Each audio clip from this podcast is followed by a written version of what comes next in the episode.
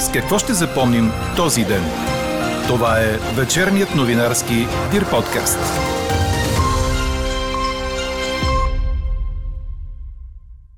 Нов скандал в парламента. БСП, ДПС и ГЕРБ гласуваха повече пари за пенсии, но за добавки до края на годината вместо за преизчисляване – Депутатът от има такъв народ Радостин Василев отрече да му е предлаган подкуп. Специализираната прокуратура все пак ще провери има ли данни за наказателно производство срещу Татяна Дончева. Предайте на НСИ да си отбележат. Самуил Петканов, първи брой. Думите са на самия журналист и създател на неновините Самуил Петканов относно неуспеха както на него, така и на много други желаящи да се включат в електронното преброяване. Още от коментара му, както и на водещия подарик радио Драгомир Симеонов, ще чуете в подкаста. Говори Дирбеге. Добър вечер, аз съм Елена Бейкова. Чуйте подкаст новините от деня. Въпреки, че утре ще бъде облачно, прогнозата на синоптика ни Иво Некитов не предвижда дъжд. Денят ще започне с температури от 7 до 13 градуса, а максималните ще достигнат до 26, в София малко по-хладно, около 21 градуса. Ще духа слаб до умерен източен вятър. Първият ден от националното преброяване протече под засилен интерес, но с забавяне в системата още в сутрешните часове. В социалните мрежи заваляха сигнали от хора, които споделят, че не са успели да се преброят успешно. Сред тях е и телевизионният и радиоводещ Драгомир Симеонов. Пред Дирбеге той коментира. Очаквах по-приятна изненада. Вероятно наплива от много хора в първия възможен ден, понеже 7 септември е първият възможен ден за това електронно предброяване. Има още доста време, но ми беше любопитно сутринта да видя как действа самата система. По-разумно е да се почака най-вероятно няколко дни. Има достатъчно време, така или иначе.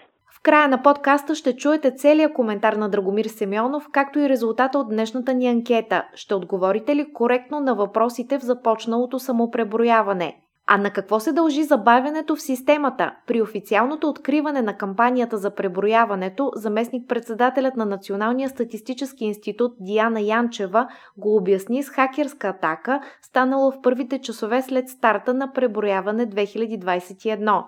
По думите и за да се ограничат последиците от това, временно са ограничени ресурсите и за това е възможно много желаящи да не могат да влязат. Специалистите са идентифицирали IP адресите на извършителите и атаката е блокирана.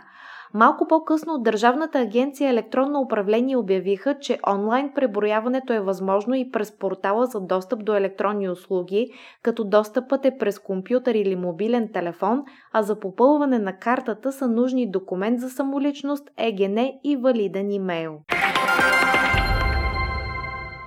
Пореден скандал около актуализацията на бюджетите се развихри в Народното събрание по време на извънредното заседание във връзка с гласуването на законопроектите на второ четене. Депутатите първо отхвърлиха, а след това приеха предложението на ДПС за увеличение на приходната част на бюджета на Държавното обществено осигуряване с 200 милиона лева. Това означава, че разходите за пенсии се вдигат със същата сума, като пенсионерите ще получат по 120 лева добавка за последните 3 месеца до края на годината и няма да има преизчисляване на пенсиите, каквото предложи служебното правителство и одобри бюджетната комисия. От изправи се БГ ние идваме обвиниха за това решение групите на БСП, ДПС и ГЕРБ, а Мария Капон ги нарече истинската коалиция. Три дни след като председателят на парламентарната група на има такъв народ Тошко Йорданов обвини в ефира на БНР депутата от Изправи се БГ! Ние идваме Татяна Дончева, че е предложила подкуп от половин милион лева на представител на партията на Слави Трифонов, специализираната прокуратура се самосезира и започна проверка, която трябва да установи има ли достатъчно данни и повод за образуване на наказателно производство – в съобщението на държавното обвинение не се посочват имена, но се посочва, че става дума за корупционно поведение на народен представител от настоящия парламент.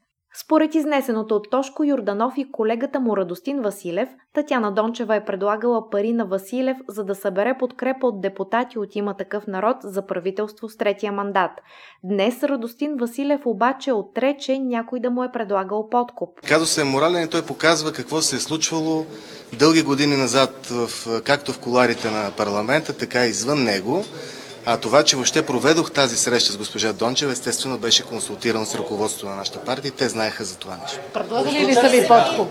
Не, никой не ми е предлагал подкуп, аз такова твърдение нямам. Аз в интервюто казвам точно какво се е случило. Защото аз съм адвокат и мога да правя оценка на фактите и никога няма да набедявам някого в нещо, което не е сигурно дали. Също днес Татяна Дончева се закани да търси правата си по съдебен ред, а колегата и Майя Манолова определи атаката като удивителен синхрон между ГЕРБ и има такъв народ с участието на прокуратурата. Много показателно е, че в момента, в който правната комисия и парламента се занимава с закриването на спецсъдилищата и спецпрокуратурата, те се самосезираха именно срещу депутат острието на искането да бъдат закрити тези структури. Председателят на Народното събрание Ива Митева също се включи в разговора за Татяна Дончева, като обяви, че в предишното Народно събрание депутатката се опитала да кадрува, като и предложила началник на личен състав а от специализираната прокуратура съобщиха, че проверката за корупционно поведение трябва да приключи до два месеца. Според говорителя на институцията Христо Кръстев, тази проверка не е част от предизборната кампания. Не е нужно и сваляне на депутатския имунитет, тъй като не става дума за разследване или задържане. Както обявиха преди няколко дни, от БСП върнаха неизпълнен последния възможен мандат за съставяне на правителство в рамките на 46-то Народно събрание. Лидерът на левицата Корнелия Нинова заяви пред държавния глава Румен Радев, че са положени максимални усилия за намиране на подкрепа за кабинет, но такава не е получена нито от има такъв народ, нито от Демократична България, нито от Изпърви се БГ Ние идваме а по-рано от ГЕРБ СДС излязоха с декларация, в която настояват президентът час по-скоро да обяви дата за предсрочните парламентарни избори и да разпусне 46-то Народно събрание. Какво не се случи днес?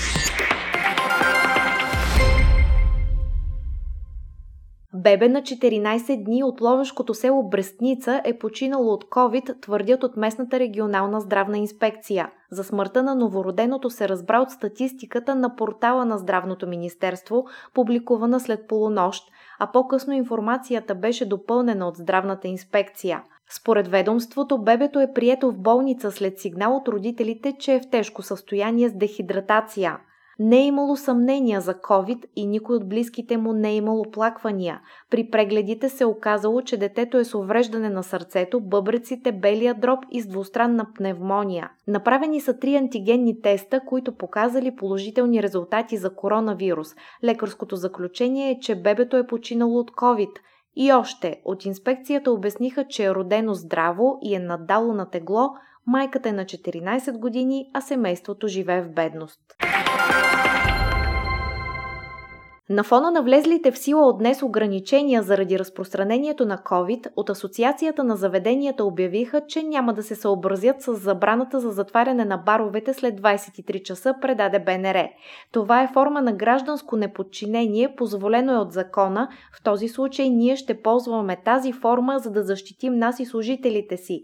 Ние няма да затворим в 23 часа, а нощните заведения ще отворят, обясни председателят на асоциацията Ричард Алибегов. По-рано хотелиери, ресторантьори, превозвачи и представители на други браншове обявиха протести срещу ограничителните мерки. За днес има планирани протести в Русе, Добрич и Хасково. След тази заявка от Здравното министерство припомниха, че тези мерки са въведени след задълбочено обсъждане на всяка една от тях с членовете на експертните съвети и посочиха, че към днешна дата общият брой на болните с COVID, които са настанени в болница е 4284, а в интензивните отделения се намират 339 и броят им расте ежедневно. Това според Министерството налага временното въвеждане на противоепидемични мерки – Иначе представители на заведенията готвят голям протест утре пред парламента в София. Той ще бъде подкрепен от автобусни превозвачи, представители на увеселителни центрове и театрални школи. За протест в края на месеца се готвят от Асоциацията на шофьорите. Те настояват за среща с президента Румен Радев. От 10 септември таксиметровите шофьори също ще бъдат в стачна готовност. В открито писмо до президента представители на заведенията поискаха отмяна на действащите от днес мерки до приемането на съгласувани с бизнеса социални и економически мерки за подпомагане. В документа отново се настоява налаганите здравни мерки да кореспондират с съответстващите им компенсации и помощи за бизнеса. Четете още в Дирбеге! Олимпийската шампионка от Токио 2020 Стойка Кръстева обяви, че слага край на боксовата си кариера на ринга, предаде Корнер. 35-годишната ни златна медалистка в категория до 51 кг, която е носител на още две европейски титли, взе решение да се отдаде на треньорска кариера. Събрахме се с целия екип и обсъдихме ситуацията. Взехме решение да прекратя кариерата си като състезател и да се отдам на треньорска дейност. Преценихме, че вече е късно да стартирам подготовка за световното първенство, което ще бъде през декември, коментира решението си Стойка Кръстева. Тя вече води занимания с над 80 деца към боксовия клуб Локомотив София. Тя и нейният личен треньор Борислав Георгиев са преподаватели там, като ще продължат работата си. Чухте вечерния новинарски Дир подкаст. Подробно по темите в подкаста четете в Дирбеге. Какво ни впечатли преди малко?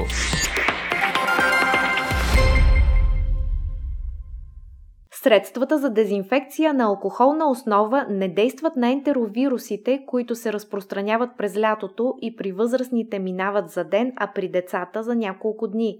Това разказа националният здравен онлайн консултант на Дир подкаст професор Тодор Кантарджиев в седмичния си коментар.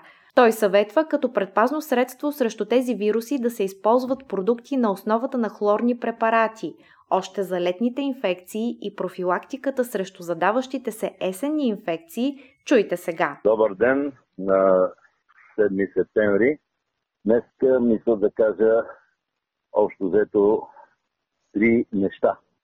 Първо да обясним какво беше това през лятото, което боледуваха много от децата на българските курорти за няколко дни и някои не специалисти наричат летен грип. След това искам да засегна още два въпроса.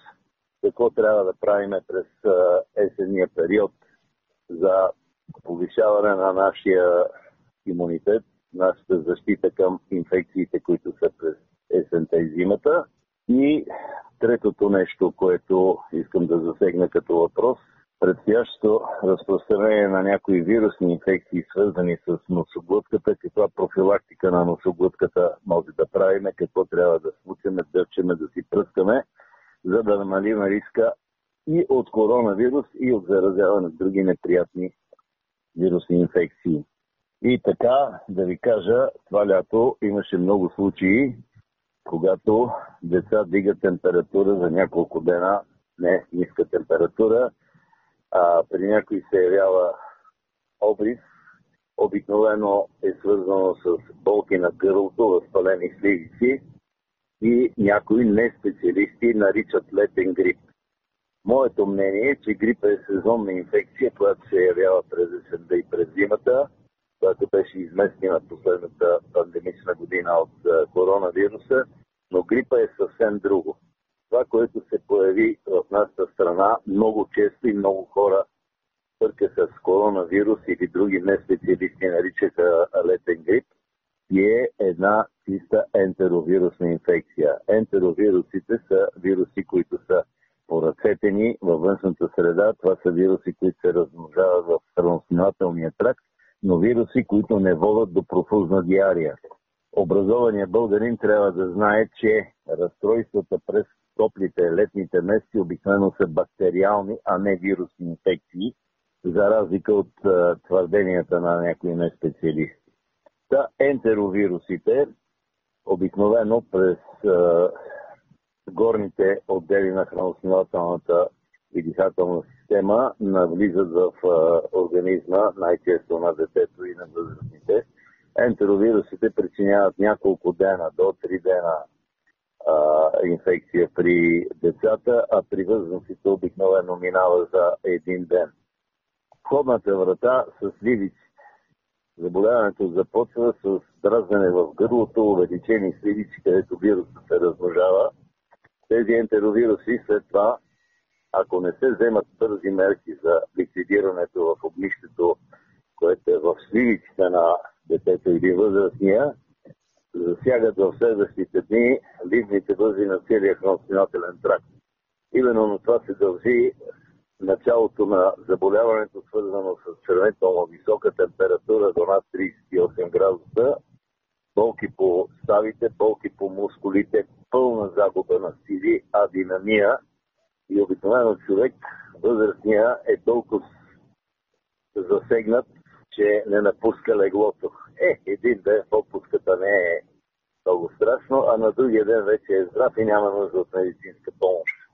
При децата това обикновено продължава няколко дни. Много често са обредите по лигавицата на устата и по кожата. Фактически ентеровирусите бяха много в това лято с една единствена причина, която споделих, но кой да случи Кандърджиев. Когато се предпазваме от зимните вируси, главно еренковите вируси, от коронавируса и а, грипа и парагрипа, обикновено дезинфекционните средства, които са на спиртна основа, основа действат. Това са туалетните кърпички, това са дезинфектантите, които от а, вече втора година използваме срещу коронавирус. Тези дезинфектанти с 40-50% алкохол, алкохол по-малък от 70%, не действат на ентеровируси.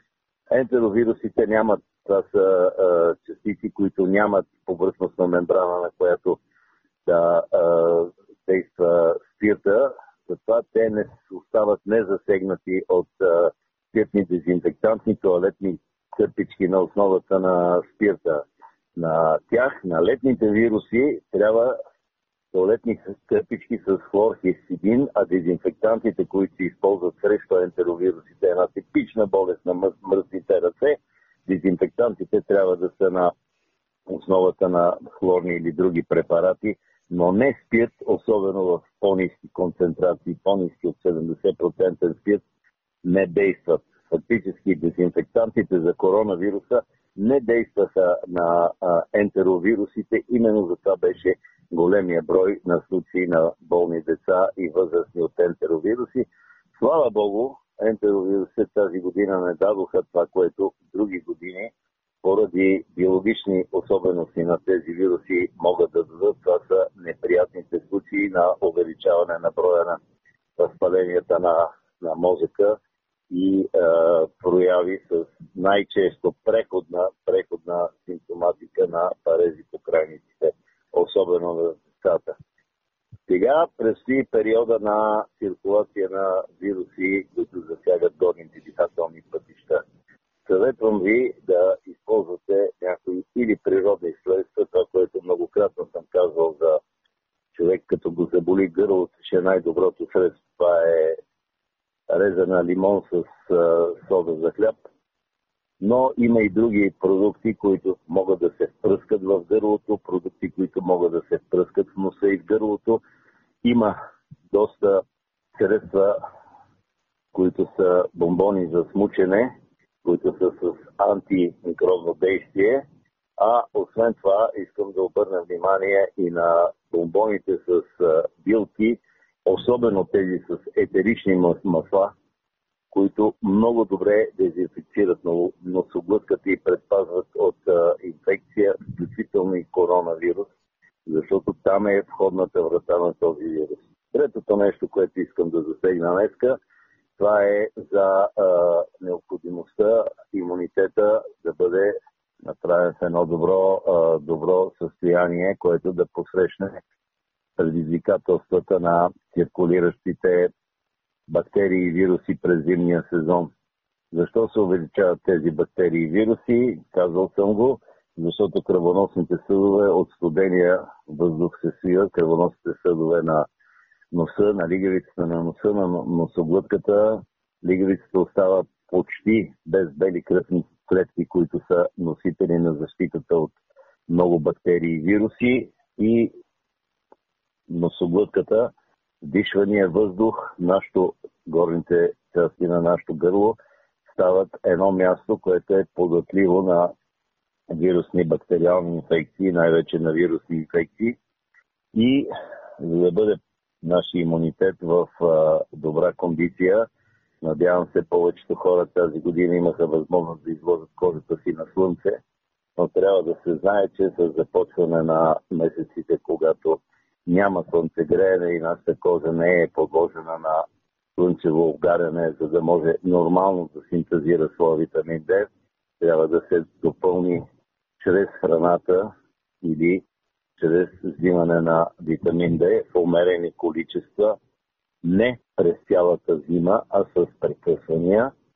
Също така всички препарати, които водят до стимулиране на имунната система, било то на билкова основа, било то съдържащи манани, полиманани на, на гъби, било то съдържащи различни бактерии, всичко това трябва да се прави не през целия период на есента и зимата, а с прекъсвания, защото нашата имунна система се нуждае от нормални емоции, от правилно редуване на физически усилия и почивка, от здравословен сън, особено в преди идването на новия ден.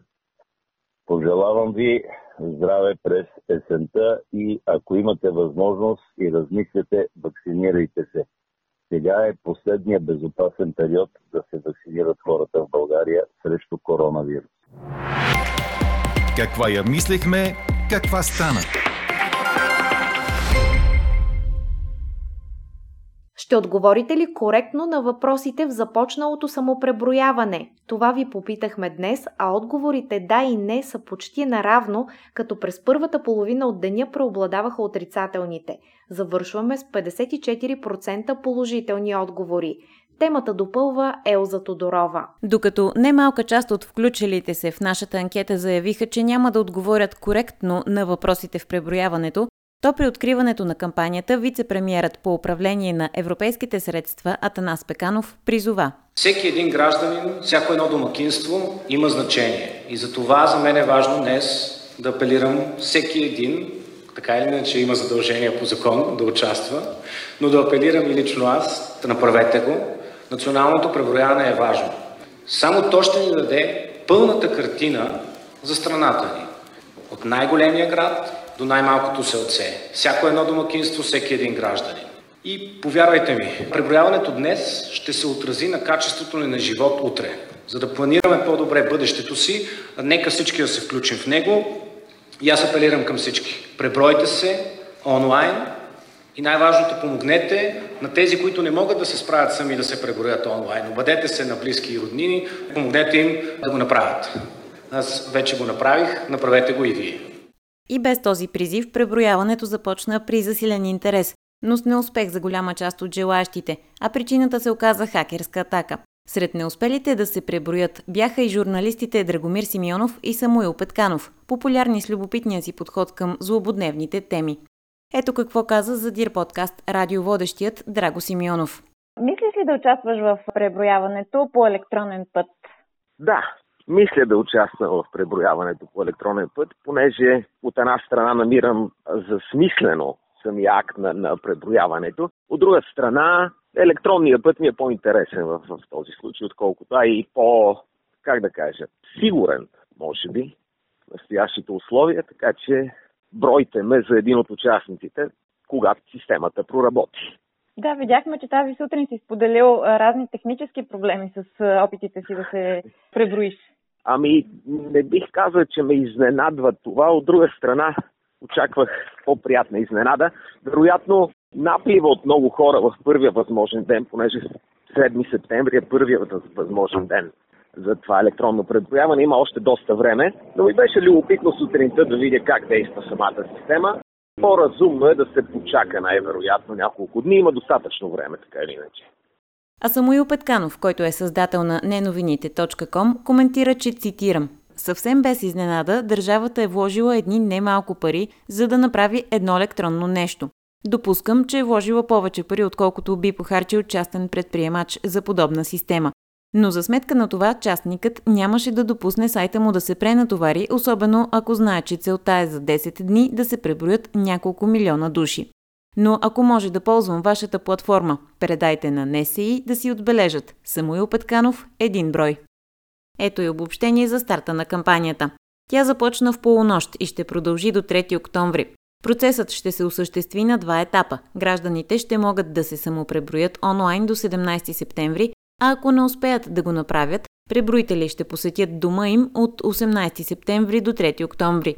Отговорите на всички въпроси са на декларативен принцип, т.е. никой не иска от хората да представят доказателства за това, което твърдят. Цялостен отказ от участие в преброяването според закона за статистиката обаче може да доведе до глоба от 160 лева. Така приключва днешната ни анкета. Новата тема очаквайте утре сутрин точно в 8. Приятна вечер! Слушайте още, гледайте повече и четете всичко в Дирбеге.